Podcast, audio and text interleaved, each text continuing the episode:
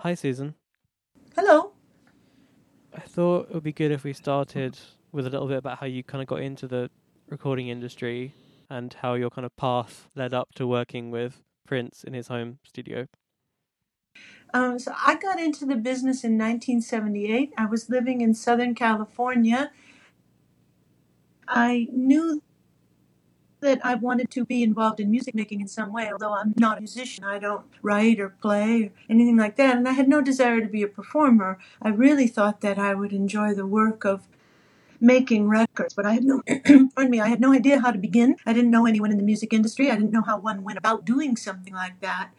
One thing I knew was that I had a capacity for studying and that I could study audio electronics and I could I could be of use as an audio technician. And that was actually an easier route for a woman in 1978 because there was uh, safe to say in the 1970s and earlier there was it was very difficult for a woman to get into the studio as a producer or an engineer. There just weren't any examples of many. But as a technician you know the tape machine or the console doesn't care what gender you are. If it's broken it just needs someone to come in and fix it. So uh, i entered the music business through that door by studying and working really hard and and working as a technician. Um, from from those early days, working in Hollywood for a company called Audio Industries Corporation. After a few years, I was hired away by uh, Graham Nash. They owned a recording studio called Rudy Records in Hollywood. So they hired me to be their maintenance tech. I would do the repairs in their studio. Uh, I was with them for about two and a half years, and um, I heard through the professional grapevine that Prince was looking for an audio technician. It was just the perfect gig for me because I was a Prince fan, because I really knew my stuff at this point. I'd only been in the business about five years, but I'd been well trained. So uh, when I heard he was looking for a technician, I just immediately knew I w- that was going to be my job. I was going to get that job. And sure enough, I got it. I moved from Los Angeles to Minnesota, where he lived and worked, and started working for him. He was the one that transitioned me from the maintenance tech chair into the recording engineering chair. Were you doing some kind of learning on the job then, if that was your first experience of engineering? Oh, absolutely. I knew how the gear worked, so I I was quite capable of uh, repairing the equipment, and so of course I understood signal flow. It was not a problem for me to get microphones or keyboards or guitars or anything else to the tape and then get it back from the tape into being played back. The difficulty for me, what I had no experiences in, was being an artist, not art of engineering. But fortunately for me, of course, Prince had his own sound. He liked doing everything himself. He was very hands on. He didn't do everything in the studio, but he, he quite a lot of it. So he taught me his sound, and that's what I learned in the years when I was with him. That was a little bit of a problem after I left Prince because the only sound I really knew was his. His wasn't necessarily the best sound compared to Michael Jackson and what Bruce Swedien was doing out there in LA with Quincy Jones, uh, we weren't nearly as as what most record makers were then. But uh, I learned. I learned in, in the years after I left Prince as well. What was the studio set up like there when you arrived in terms of different rooms and the kind of basic equipment? When I first joined Prince in 1983, Paisley Park Studios had not yet been built. So when I first joined him, um, he had a bedroom studio. And in that bedroom studio, it was a pretty small bedroom uh, of a typical suburban house in Chanhassen, Minnesota. So it was just a bedroom and Westlake monitors built into the, to the wall. He had a, a recording console in there. Ultimately, it was an API console, although not when I first joined him.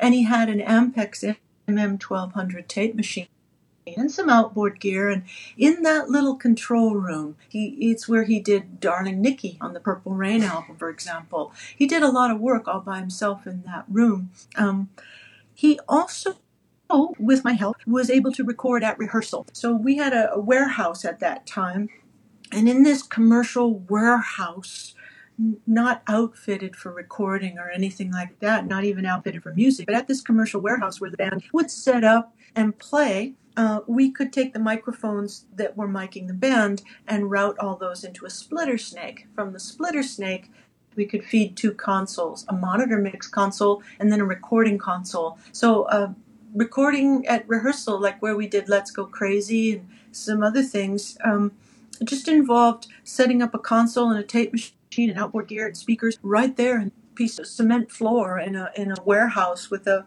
corrugated tin ceiling and kind of a very crude environment, certainly not acoustically isolated or electrically perfected in any way, but it got the job done. Do you remember struggling with any of the kind of acoustics or working methods there when it came to kind of mix time? I can't say that I struggled so much because I frankly, when it came to engineering, really didn't know what I was doing. Like, it was not a struggle for me to get signal from the instruments and the voices that were performing music to the tape machine and to get it back back again through the monitor chain. That was the fortunate thing for me at that time was that so many of Prince's sources of music were electronic or direct. So the drums, he pretty much used drum machine. And I had put together a system so Bobby Z, his drummer, could use Prince's preferred drum machine, which was the LM1. He could use that on stage and then supplement it with an actual acoustic snare drum and with acoustic cymbals and things like that. So we had a lot of electronic sound sources, which made the signal, of course, very clean in those days. And of course, we mic'd amps. We mic'd the bass amp. We mic'd guitar amps. Certainly, we mic'd vocals. There were plenty of acoustic sources, but there were, all, were also plenty of electronic sources. So um, the lack of acoustical isolation wasn't too much of a problem. Um, the other thing about, about, Prince and his band in was not like a lot needed to be overdubbed. The bleed that we would have across instruments, across microphones, wasn't a problem because those those players, what they did, when they were well rehearsed, as Prince made sure they were, they were killing it. Like there was no need to go back in and overdub and stroke the lead pad from a live track. Certainly, I will add, certainly monitoring was a problem because the only way um, I could monitor was either through headphones or putting my ear right up close to the speaker while the band was playing. This is a warehouse, so the sound is uh, ricocheting all over the place. There are plenty of echoes to deal with that are hard to control and monitor wedges that the band is using to hear themselves while they rehearse. So I was contending with all of that while I was recording and having to listen on headphones. But um, uh, we got it done. If you listen to Let's Go Crazy on the Purple Rain album, that was recorded live at that warehouse. Just, uh, I think we uh, overdubbed, well, we certainly overdubbed the guitar solo, and I don't remember whether or not he overdubbed his lead vocal, but I don't think he did. I think that was all live. How did his home studio develop in the time that you were working with him? There was no room for development in his home studio. It was just that one bedroom. He lived in this house on Kiowa Trail in Chanhassen, so he just had this bedroom. That's all he had, and that's why he started making plans to build Paisley Park Studios in the time when I was with him. So I joined him just after he came off the 1999 tour, and he was he'd already begun his work on the Purple Rain album. Uh, and also, he was beginning work on the Purple Rain movie. So by the time the movie was done, the album was done. By the time he completed the tour of Paisley Park, or rather of the Purple Rain tour, he had um, had already begun the plans for Paisley Park Studios, which was this huge complex. It's in Chanhassen, Minnesota, and it has a grand total of I think five recording studios, from the two big rooms, Studio A and B, to the smaller rooms, E, and uh, and then there's a, there's a big sound stage there as well. So he had this grand plan, which he was able to bring to fruition. Although it took so many years to make Paisley Park to make it a reality, and that coupled with the fact that Prince recorded so quickly, we did a lot of albums. We did Around the World in a Day and we did the Parade album before Paisley Park Studios was ever finished. As a matter of fact, the Sign of the Times album was pretty much done when Paisley Park Studios opened. Now, Prince did during this time when I was with him, he did buy a new house. He moved to a new house, and that new house had had a, a bigger room downstairs in the basement that was designed as a studio. It was um, just one small ISO booth, that's all there was space for, but it was a, a much bigger control room. moved the same custom DeMedio console over there to that room. We had a tape machine soffit with an MCI in it, and um, still had the same Westlake monitors that he loved so well. But that that was a, a little bit bigger in his the next home. Do you remember the kind of mic collection that you had available at the time?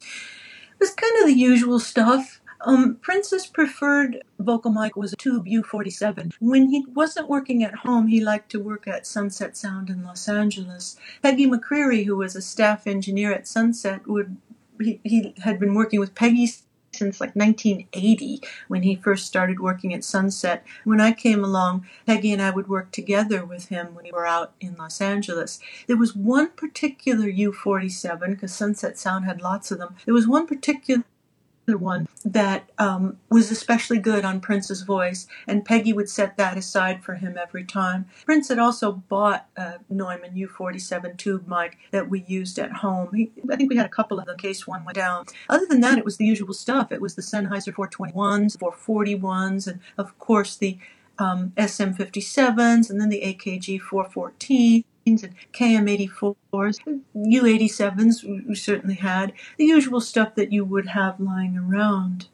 in those days in the 80s. Did you have much outboard processing there available? Yes, we did. Uh, he liked the EMT devices, which were great. So we had an EMT 140 for reverb. He a primetime digital delay. He really got a lot of use out of that, and that um, subsequently, I came to really love delays as well, and I used them in my whole career. Always had lexicon stuff around. We used the 240L at that time, which later became the 480L, the lexicon reverb. Those are so versatile and useful, but pretty much the whole industry was using them every time. Uh, the Eventide, Eventide micro pitch shift. I don't know if Prince was using that when I joined him, but I know that I used it on Eventide micro pitch shift patch. Everything that Eventide makes is great. So we always had a harmonizer available to us. Um, the usual brands, the Lexicon and Eventide and EMT and uh, of course Universal Audio. Um, 1176s, yeah, we had those, but for, for, Prince's voice, because he was an expert at, um, he knew he had good microphone technique. So it was not necessary to use a compressor on his voice because he knew microphone technique. He, he can adjust the volume by how close he gets to the mic. So for a singer like that, uh, you want to use a limiter, and uh, that just so it can grab just the hottest peaks that the singer didn't account for. So we used the LA2A primarily on his voice at that time.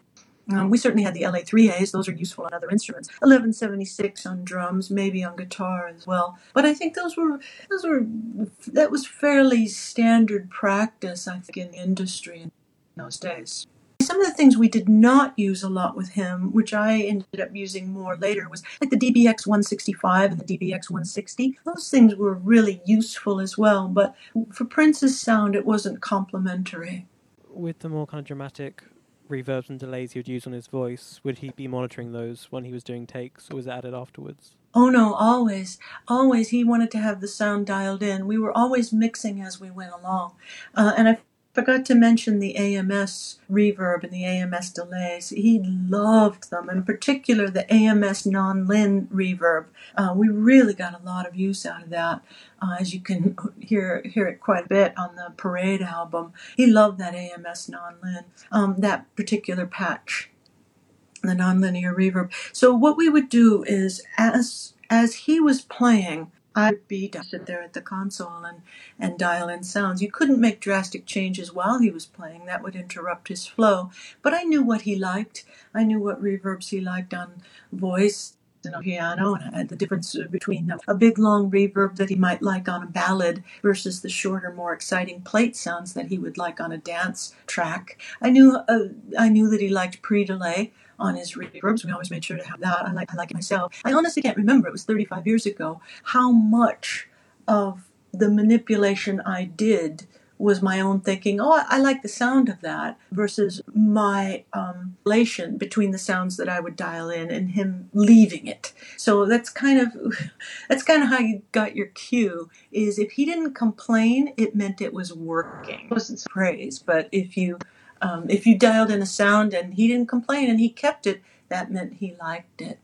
And that applied to everything, you know, whether it was reverbs or effect or level balancing, um, always working as we went. So then by the time he had added the last overdub to a song, all you had to do was really tweak the mix. So we would often work from the idea of the song through to the final mix in one day of recording.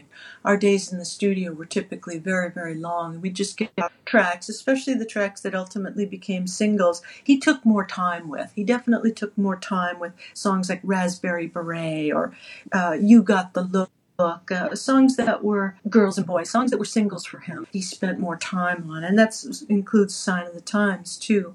But um, the other songs, the album tracks, and certainly a lot of the stuff that went in the vault, we did very, very quickly, lightning speed compared to how fast the industry normally goes. Do you recall using any processing across the whole mix, like the two bus at the end? No, not in my time when I was with him, because um, most of the time we were working with discrete consoles, those custom API DeMedio consoles that didn't have a stereo compressor in the monitor section. Uh, when we built Paisley Park Studios, an SSL studio, uh, rather an SSL console was put in the main studio. Time I left shortly after Paisley Park came online in late 87. So yeah, I assume he was using it on the stereo bus afterward, but at the time when I was with him, no.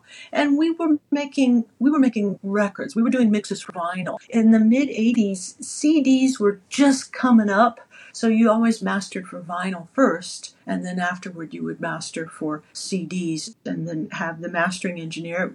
With Prince, it was always Bernie Grundman, make whatever compression changes were needed for the CD medium compared to the vinyl medium. That took a little bit of, it was a learning curve with that for all of us. Did you have much input into that acoustic design or the equipment for Paisley Park? I did have input. Uh, I had in, input from the equipment standpoint, but also economic standpoint, knowing how he liked to work. That was very important. His favorite way of working, if he had his druthers, would be to go from the very first sound that you record onto the tape all the way through to the very end without having to talk to anybody. That's who he was. So what he liked to have was his instruments set up all around him. Drum machine, he usually would take his drum machine and he'd run it through his guitar pedal board. He loved those Roland Boss pedals. So he'd have his drum machine there, he'd have his bass tuned and ready to go, plugged through his favorite direct box. With the basses that he used, the Countryman DI was, was perfect. His guitars, of course, set up both clean and then through the amp and mic'd. He always wanted to have a piano mic'd and ready to go, his keyboard set up on keyboard stands and ready to roll. So the more instruments you could play for him in advance the session, the happier he, he would be. And he especially loved sitting behind the console, having all these things around him and just being able to move from one instrument to the next.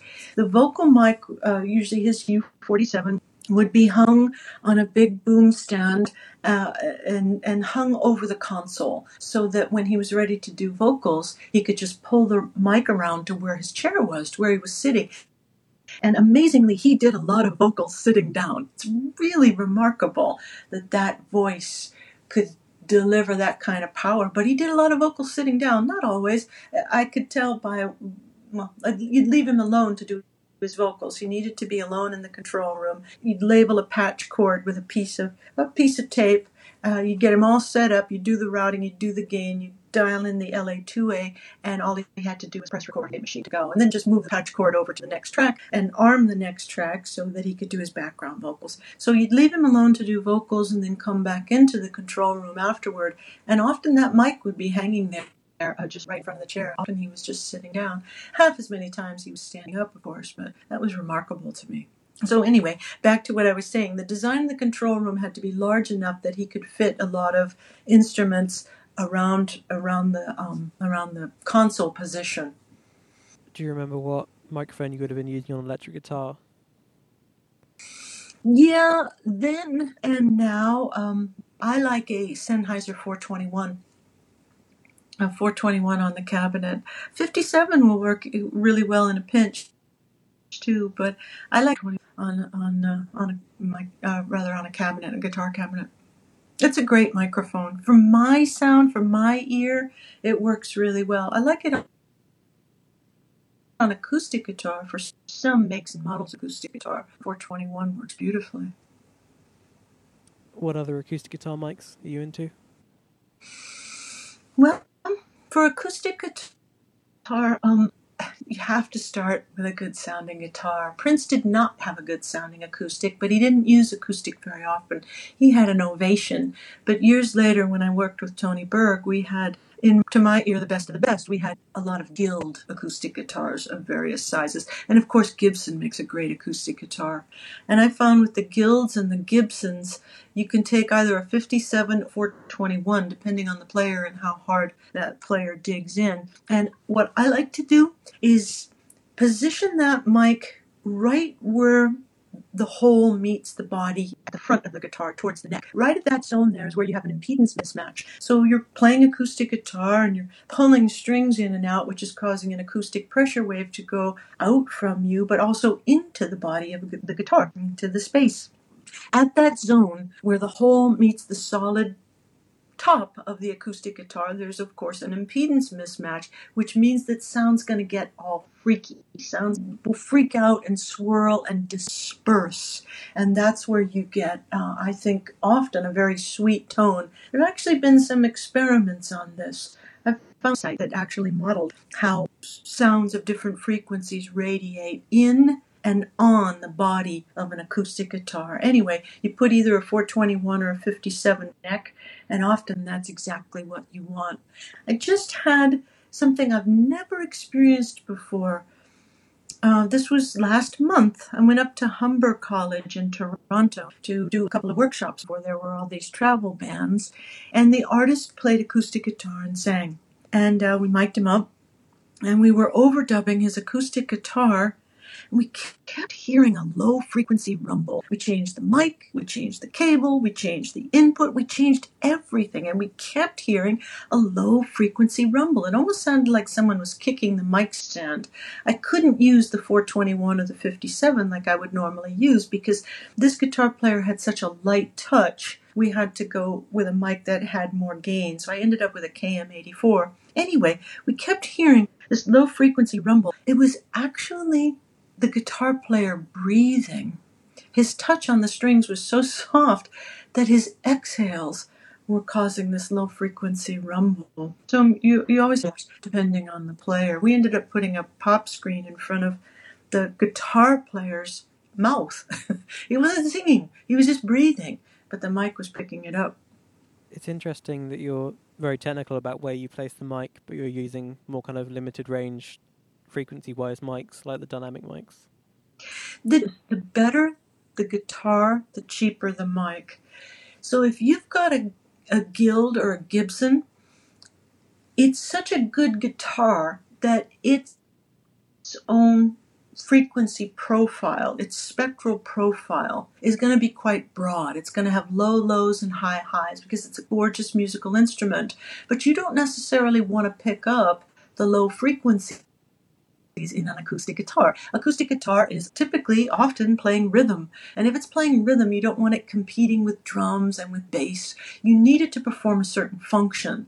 So if you've got a really nice acoustic guitar, you're going to want a limited range microphone to roll off some of those low lows and high highs that you're going to need to add from other instruments. And that's why a 421 and a 57 works ultimately because it helps that acoustic guitar perform the right function in a mix with other instruments.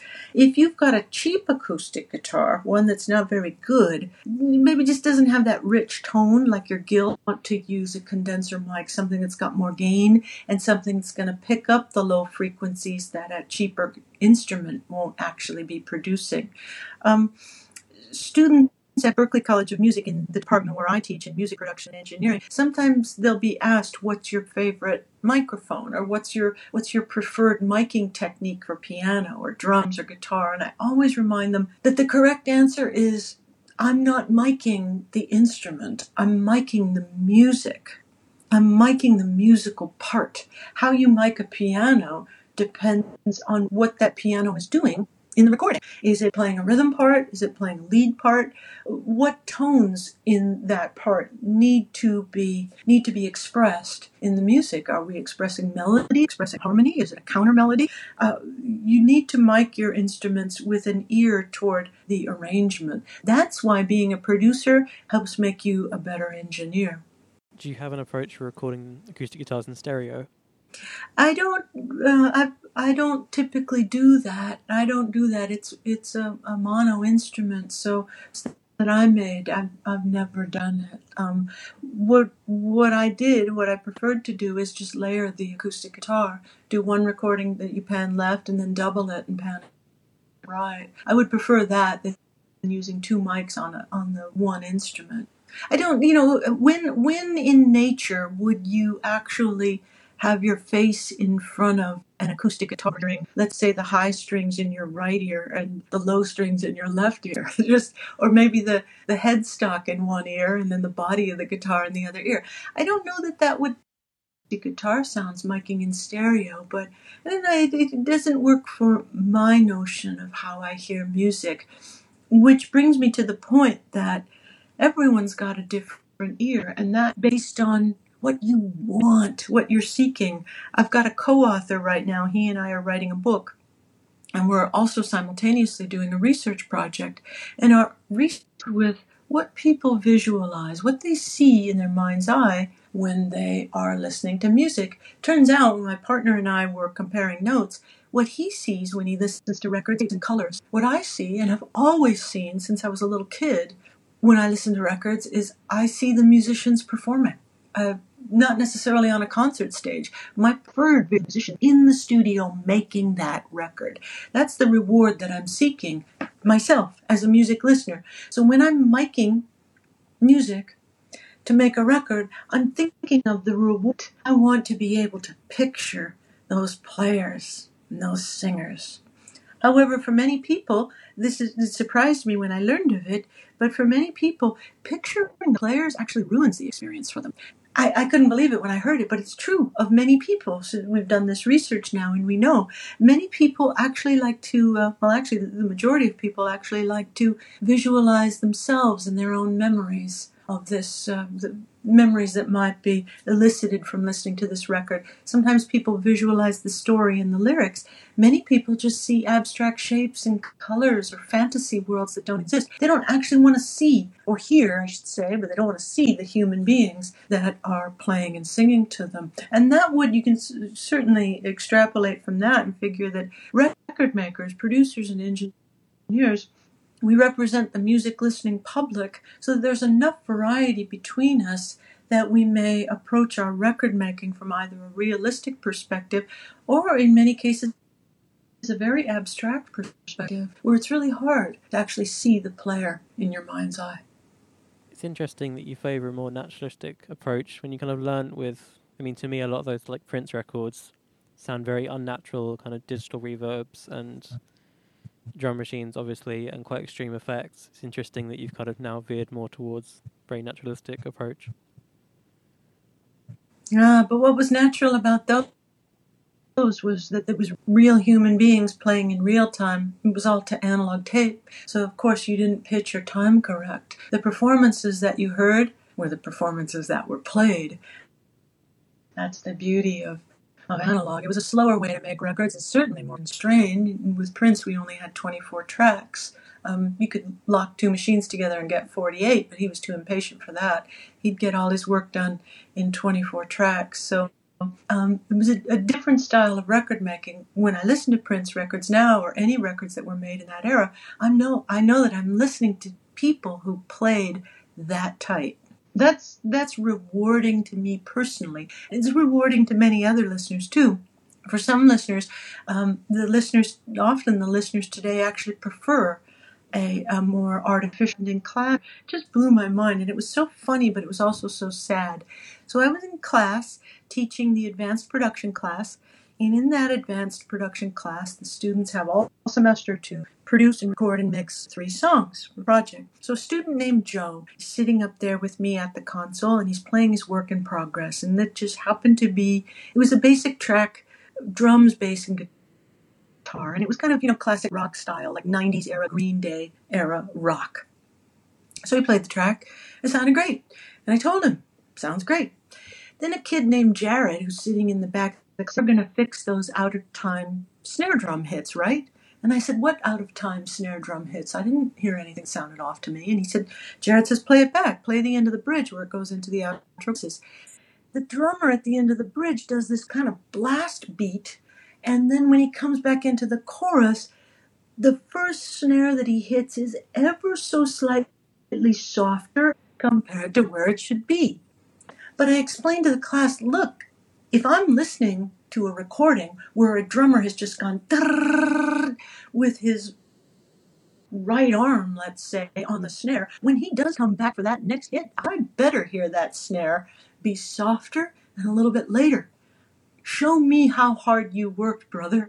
Because if you still have energy left, then you could have done a better job on that last piece. These performance gestures, small errors in timing and velocity and pitch, tell us something about intentionality, what the performer meant to say, how hard the performer worked, the performer is holding back. So I explain all of this and I say to them, now, now that I've told you all this, class, do you still think that those snare hits should be corrected? And these people, you know, they're all 21 years. I, it really made me laugh. But then a kid named Max said, you know, at some point, it's no longer the drummer playing to you. It's the machine playing. And I said, Max, I think that's one of the saddest sentences I've ever heard in my life. My whole record listening life, I have wanted human beings to play to me. I have sought that out. That is my reward. That's why I love music is I'm listening to people give me performances. I don't want the machine to play to me. But today's listeners are accustomed to hearing everything be perfect, to having no timing errors, no pitch errors, no velocity errors. They're accustomed to music that is very artificial in terms of performance gestures. There's nothing wrong with that. Human beings, we love two different kinds of movies. We like documentary films. We watch them on Netflix, but we also like a movie or Spider Man or Marvel Man or whatever those uh, modern movies are. Those modern movies depict worlds that don't exist. Just like modern records reveal performances that didn't happen and sounds in many cases that don't actually exist, that don't correspond to any known musical that's the work of the sound designers today. This is part of the reason why um, electronic dance music and techno music is so popular. Um, it's made by the machine, human beings manipulating the machine, but ultimately what's playing to you it's not a person there. There's a machine there. And that's kind of cool. Just like when you watch, I don't know, many zombie movie. Obviously, I don't like that. That's not my style of movie. That's not my preferred style. But a lot of people like that. Those are very popular. Those big blockbusters with zombies and dragons and all that kind of stuff. It's interesting that you mentioned that age because I'm actually 21 as well, and quite often when I'm doing mixes mm. or productions for people, I don't I won't change things unless they ask me to, basically. So if they make a mistake or something, I generally like to leave it in, or a mistake to their ears. Mm. And people quite often see that as not like a deliberate choice that I've left it in, but more like, oh, didn't you notice that they think I they think I've made a mistake by leaving it in. Isn't that interesting too? Um, in another class, uh, a recent class, student played the demo, and uh, the lead singer's voice had some pitch problems, so I told the student, You're going to have to work with that singer because there's some pitch issues. And then one of the other students in the class, because they critique each other's work, said, I actually didn't bother, that actually didn't bother me. And then that was okay too. And I looked at them and I said, Really? You guys are okay now with these blue notes and these kind of out of out of pitch? And they looked at me and they said, Yeah, that's now, when it's not quantized, when it's not melodyned or auto tuned, that is uh, city. And I said, wow, that's great. I've been waiting years for that to happen. I think that's wonderful. So it goes to show us that as the generations roll forward, as we have more options, whether it's in the visual arts or it's in movie making or it's in record making. As we have more options, we can serve a wider variety of consumers. So back in realistic era of record making, the people who really didn't like visualizing the performers, they were out of luck. They had to listen to jazz or classical if they didn't if they wanted a, record that didn't have vocals in it. Um, but today they can listen to electronic dance music or techno, and those people are feeling like this is a golden era of music for them. For many folks who are like me and who like naturalistic records, realistic performances, we're thinking, oh, the music today doesn't give us the reward we want. It's there's you can't say better or worse. It's just different. I guess different things just trigger different emotional responses, and different things bother different people. Yes, yeah. It's like going to an art museum. Some folks like realistic paintings, and other folks the abstract stuff. I'm just the opposite when it comes to paintings. I love abstract art. Absolutely love it. It rocks my world. And the realistic paintings, I admire the technique, but it doesn't give me the same visceral thrill that abstract art does. What's your approach for recording drums then? Is it quite re- kind of naturalistic in how you're getting them to sound? Well, it always was. Pardon me, I'm so sorry back in the era when I was making records, um, yes, um, a naturalistic sound was kind of what I went for. What I personally always liked, and I still like it today, I like um, tight, dry, and punchy. I don't really like ambient drums. I like like I'm right there in front of the drummer. Um, the kick drum sound that I learned to get was Prince's kick drum sound, which today it sounds like a, a basketball on a gymnasium floor. And it was, it was tight and then you could have in the low end of your record you could have the bass guitar take up a lot of space because the kick drum sound was very for your low frequencies and a narrow Q for your high frequencies right around 4k and you carved out a big chunk in the middle for your guitars and for your basses and your keys and for everything else music absurd with the records that young people are making today. It sounds ridiculous. The sound that they're going for today is a sound that I, I would have considered a bad kick drum sound back in the era when I was making records. Probably would have been for most records a pretty bad kick drum sound. But today, today's generation is making art out of so many any of the sounds and the non sounds that my generation discarded. I love what today's generation is doing with distortion and noise and leakage across microphones. The stuff that my generation worked so hard to get rid of. Today's generation is actually using making art out of it and having it convey intentionality. So, to answer your question, if I were to mic drums today, I don't know, I'd do sound that I like, that makes me happy but for a lot of people that it wouldn't be um, necessarily an appropriate sound today.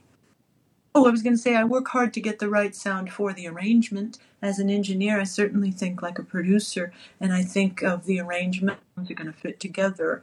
Um, so you can know where to so you can know where the spotlight of the listener's attention is going to go and, and you can know how much work if you were the director on a film and you were deciding um, how much dialogue to give to each of the, the actors. Is this going to be just basically a dialogue between the two lead actors or the lead actor and the co-star? If so the extras are just going to hang around the fringe and pipe in every so often or is this more a scene of an ensemble interaction with five or six different people in a room? You do the same thing on a record. What is this record saying? What is each instrument saying? And what you have to do is choose your sounds based on the parts and based on the voices need to be.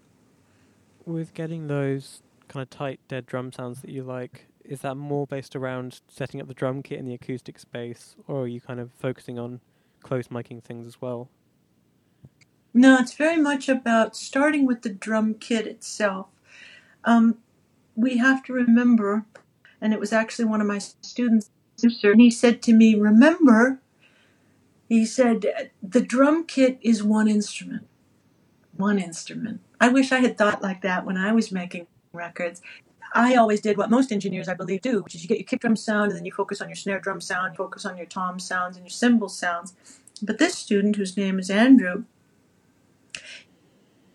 he always thought of the, the drums. He plays them this way too. He's playing one instrument, much like a piano player would do. His thinking got me to reevaluate my approach to miking drum. Is drum, kick drum is usually a good place to start. Walk around the room hitting it. Where does it sound the sweetest? And you put that instrument in the part of the room where you bring the best out of that instrument. You don't automatically go to an ISO booth. Uh, you don't automatically go to right in front of the glass. Think about the music. Think about the voice in this composition and put that drum kit where it will show off that voice to its best advantage, where the drum sounds the sweetest. And then, of course, tuning drums. His drums don't have a pitch. They have a tone, but they don't have a pitch. A drum signal is a stochastic signal. It doesn't have the static. So um, tune it to where the tension on its heads make it sound the sweetest. Not too tight and not too soft. For the best tone in it. If you tune your drums expertly, you won't need uh, you won't have any trouble when you're miking them. It'll be really easy because that you've started with a, with a gorgeous tone, just like starting with a great acoustic guitar or a great piano. So that the, you start with the instrument. Another one of my former students, also very smart, his name is Alex.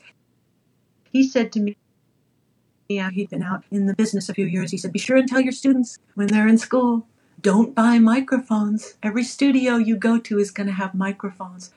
Buy gear buy musical instruments, buy snare drums, buy bass heads, buy guitar amps, buy guitars. He said, because, very sagely, he said, than the difference in microphones. Bammo, 100% correct. And I would have figured that out for myself if I had just thought about it for a few minutes. Of course, the difference in snare drums and microphones. If you want to get a good snare drum sound, have a good snare drum. Um, that, that's very wise advice, I think, for young record makers today. What about piano? What have been some of your approaches to recording it over the years? You always have to listen to the role that the piano is serving. Is it going to be a rhythm instrument? Is it a, a melodic instrument? If it's a melodic instrument, is it the is it carrying most of the weight in this song. In other words, if it's a piano ballad, you have to get a very broad spectrum sound. Um, and then you choose your microphones and you listen to the player. How dynamic is that player? Position your mics in such a way that you've optimized the signal that's coming off the instrument. Uh, and then uh, in other songs, of course, the piano is just going to be a, a, basic rhythm instruments. You mic it like you would drums. The, a more narrow uh, frequency range and a probably more proximal position of the microphones. So depending on the role the piano was playing, I could mic it from any anything from like a, a pair of dynamic mics to uh, 414s. I always love the AKG 414 on a Yamaha piano. Those sound very nice. if you're working with a Bosendorfer or Steinway, it's a less percussive piano than the uh, than the Yamaha piano. And um, for me personally, I, I, didn't record that many of those Morrow, I'd still I don't have a go-to sound for a um, for a, a very fine instrument like that. Could you talk a bit about how you kind of moved on from working with Prince and some of your kind of most memorable projects projects from just after that time? Yeah, I left Prince in late seven. I moved back to Los Angeles, and the very first artist I worked with after that was um, the Jacksons. The Jacksons knew I was in LA, and they contacted me, and I did a record called 23 Jacksons. So working with Jackie and Jermaine at their family compound, the Jackson home at that time, this is the late 80s, was on Havenhurst Street in Encino. Michael was just building um, Neverland. Michael was actually on tour at that time. He wasn't home. So I, I, I worked in their home studio and I lived at the house for a few months. Then from there, I was very fortunate. I met up with the producer Tony Berg. And Tony and I did quite a few alternative indie records in the late 80s and the early 90s. From there, uh, I met two guys that changed my life completely, and that was Tommy Jordan and Greg Kurstin. They were in a band called Geggy Tah. Geggy was Greg Kurstin and Ta was Tommy Jordan. Those two guys were signed to Luaka Bop, David Byrne's label. When I met them, it changed my life. So we we did grand opening, their first record, all three records that they made. Their second record was um, Sacred Cow, and then I did some of their third record. I did some mixing on it, but they moved on to another producer, and I moved on to other records. And this was in the late 90s. That last album was called Into the O. Anyway, Greg Kurstin, the band broke up after that. Greg Kurstin went on to great success. He's a very successful producer. He's best known uh, Foo Fighters and Beck, and recently worked with Maggie Rogers. Greg Kurstin's career has been on fire as a producer himself today. Uh, anyway, um, in the late 90s, I was approached by Barenaked Ladies to work with them on the Stunt album. I had three weeks in between records. But I said yes. I liked those guys and had wanted to work with them for a while. So in 97, I guess it was, or no, early 98, I handed off that record to uh, David Leonard, another producer, engineer, mixer. He mixed it and did uh, the remaining overdubs, and that was the Stunt album. That Stunt album with the single One Week sold over 5 million copies. With the money that I made from the royalties on that record, I was able to leave the music business in the year 2000. I left the music business and entered college as a freshman at age 44 and uh, went for eight straight years and got my PhD. What do you remember about working on that record with David Byrne? Oh, right. Yeah, the, the David Byrne record was so much fun. We did that in New York. He brought me in, he brought in co producer, and we worked at a studio called Clinton, Clinton Recorders in New York. And uh, David had actually started that album with a different producer engineer. And he decided that that producer engineer team, although they were very great, they weren't right for him, for his sound. So I came in not having had the opportunity to do pre-production with David. Uh, we had we had the studio time already booked, so we had to just kind of hit the ground running. It was great working with him. He's so smart and he's funny and he's generous of spirit. And I would have really liked to have started that record with him from the get-go and to have been able to work on the songs together and, and to have spent some time on, on arrangements and the traditional production choices. However, coming in after a record had already been begun. I, uh, I, I was I had one hand kind of tied behind my back a little bit. I loved engineering it and I loved working with him um, he's I'm, I'm, it's very nice to see his career enjoying a second life right now because he is a most deserving artist. Brilliant guy. I'm proud of that record that we did. Some of my favorites of my career from 88 until 2000 include a record called birmingham road by the artist jeff black. The band that played on that record was the original wilco band minus jeff tweedy. So it was uh, John Stirratt on bass and Kenny Ray Coomer on drums and the late great Jay Bennett on pretty much everything else. We also brought in Canadian um, piano player and multi instrumentalist Greg Wells. He's now a producer with Katy Perry and all these other artists, but we brought Greg Wells in to play on it. And man, working with those great players, we were at Willie Nelson's studio and doing that record it was one of the highlights of my life because those guys were so smart and so easy to work with. I've had a, a, great time, I can say, on all the records that I've done. Another one that was completely different stylistically from this was I was not the producer on it, I was the mixer, but working with Tricky. Tricky from Massive Attack. Uh, when Tricky had his solo career, he brought me in. Working with Tricky. Wonderful guy, wonderful guy. We had the best time really wonderful experiences. He was an interesting artist to work with because, like me, he is technically speaking a non musician. He just happens to be very, very musical.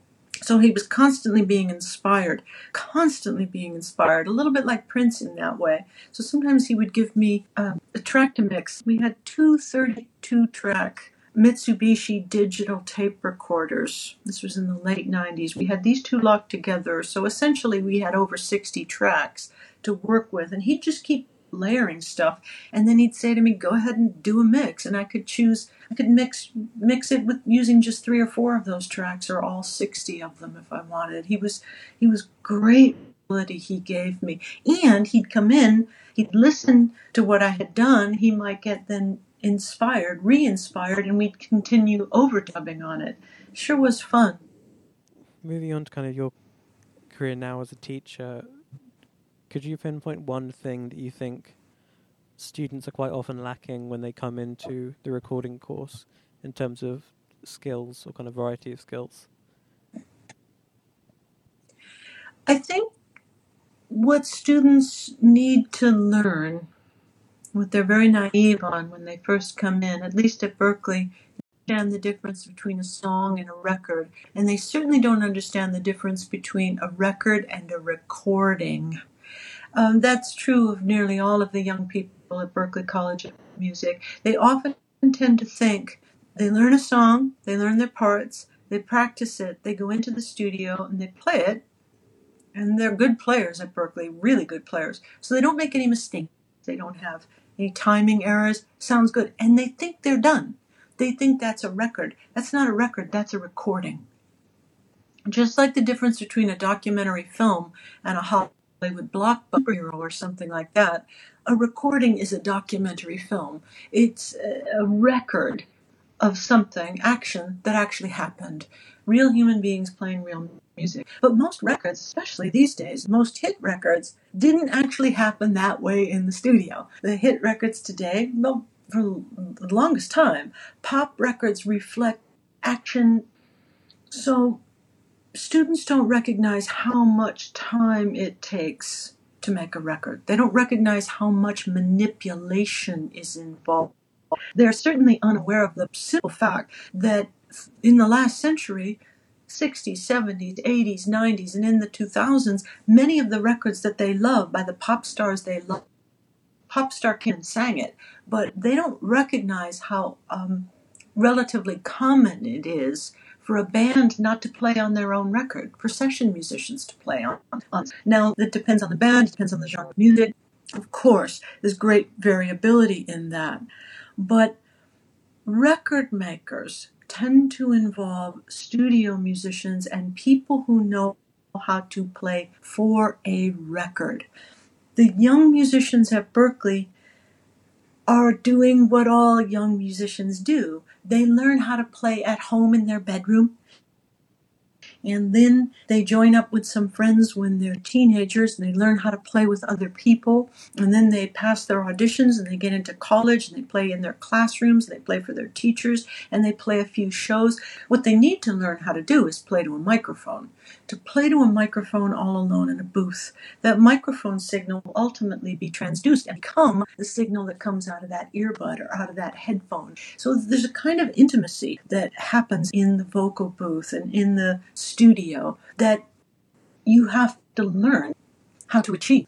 Just like an actor has to learn how to uh, control the size of his or her gestures, their gestures, their facial gestures, their body language, their hand gestures will be one thing, one range of expressivity. But if they're playing for the small screen, and that would be different from the skill set of, of being in a movie. So you have to learn to match the size of your gestures. In the case of records, it's very different than um, a live show or a live concert setting. Um, that that's something that our young record makers need to learn is how to evaluate those performance gestures, and then our young performers have to learn how to optimize their gestures for record. Another thing they have to learn is, as I said earlier, the difference between a great song and a great record. A great song is one that you learn chords to and that might become a jazz standard, for example, that can be covered in infinite variety of ways. A great song is timeless.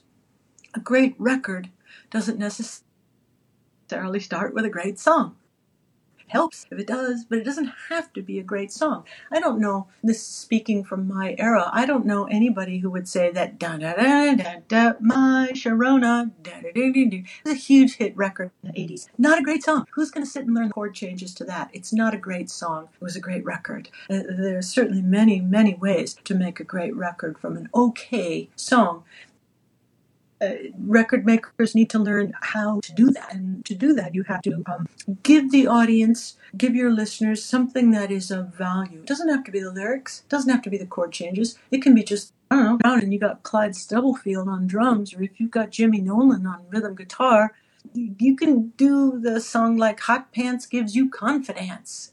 And that record, or Mother Popcorn, or any of that funk stuff, was insanely satisfying because of how good the players were and how tight the rhythm section. And if you're a record maker, if you're a producer, an engineer, a mixer, to know what it is you're um, to understand your raw material and to know how to optimize the shape that raw material takes for the uh, for the most number of people, for the audience that you're hoping to attract. It's interesting that you were saying before that you favour a kind of naturalistic sound, yet there's still a difference between that and a final record. So I guess it's about finding the balance between those two things. Oh, definitely. Yeah, and understanding how far you can go in how far you can go toward that end.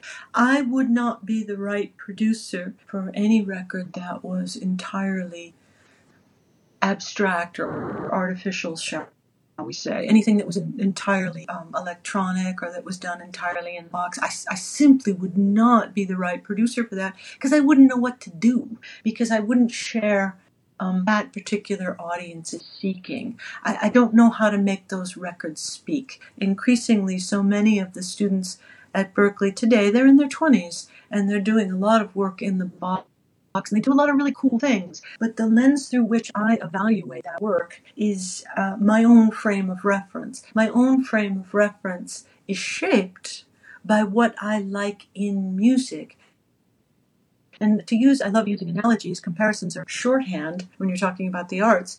But another analogy might be food. Um, today, you see in restaurants, you see kale, and you see quinoa, and you see lots of new flavors that you didn't see in the 60s. You would never see that on a restaurant menu in the 60s. Tastes change, they evolve, uh, but our tastes develop pretty much when we're young. And it is what it is. Uh, people have a certain appetite for spiciness or sweetness or saltiness, just as they do in their musical taste and in their taste in art. Important to use the term that Prince used. He would call it the street where you live. I know my street. I know the music that I like. I know the sounds that I'm listening for. I know what I'm good at optimizing. I know my sound. And uh, when I listen to music that comes from other streets. I can definitely doesn't mean that I haven't have an appetite for it.